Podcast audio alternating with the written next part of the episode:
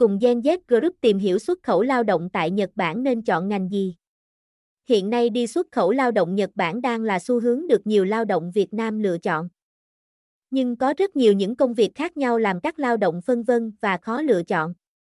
Để chọn được một công việc phù hợp khi đi xuất khẩu Nhật Bản là điều rất quan trọng.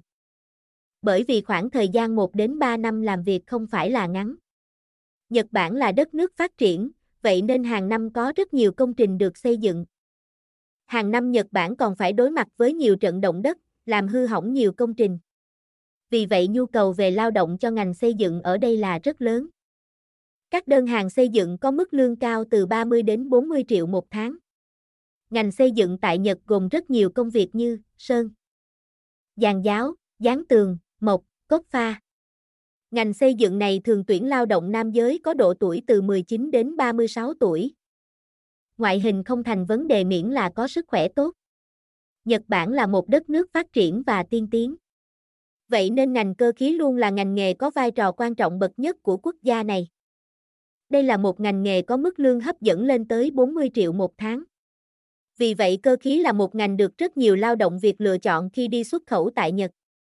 Thực tập sinh Nhật Bản ngành cơ khí sẽ được tiếp cận rất nhiều công việc như đúc, gia công cơ khí, phay, hàng, hàng tự động. Trong số đó có hai ngành cần nhiều lao động nhất là ngành hàng xì và lắp ráp linh kiện điện tử. Chế biến thực phẩm là một ngành nghề được rất nhiều lao động Việt Nam lựa chọn. Vì tính chất công việc là làm trong nhà, không phải chịu tác động của thời tiết. Hơn nữa tại Nhật, hầu hết tất cả các dây chuyền sản xuất thực phẩm đều được tự động hóa. Mức thu nhập của ngành thực phẩm ở Nhật dao động từ 30-36 triệu một tháng, chưa bao gồm tăng ca, làm thêm giờ.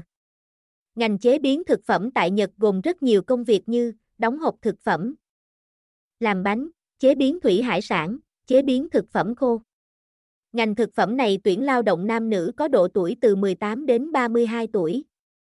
Chiều cao và cân nặng nữ trên 1m55 nặng 45 cân và có sức khỏe tốt.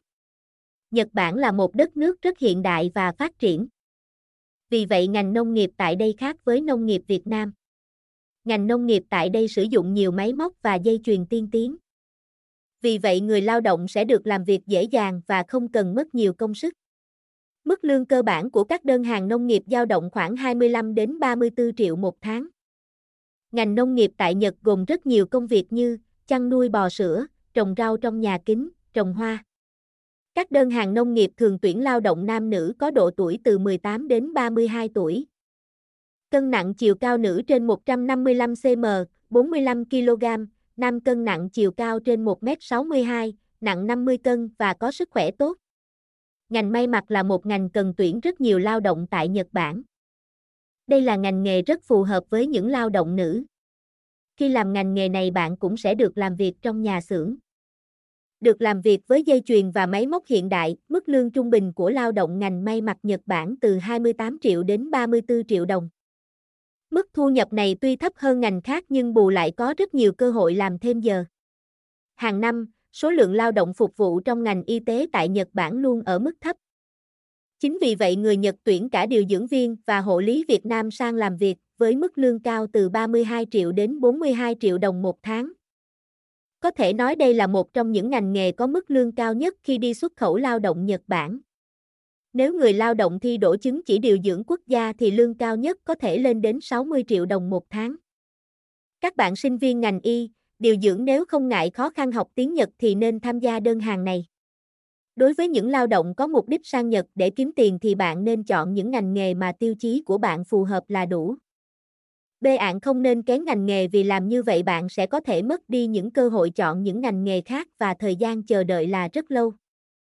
Còn đối với những lao động có mục đích sang để làm ngành nghề có thể trau dồi kinh nghiệm, bạn có thể chọn những ngành nghề như cơ khí, dệt may hay nông nghiệp.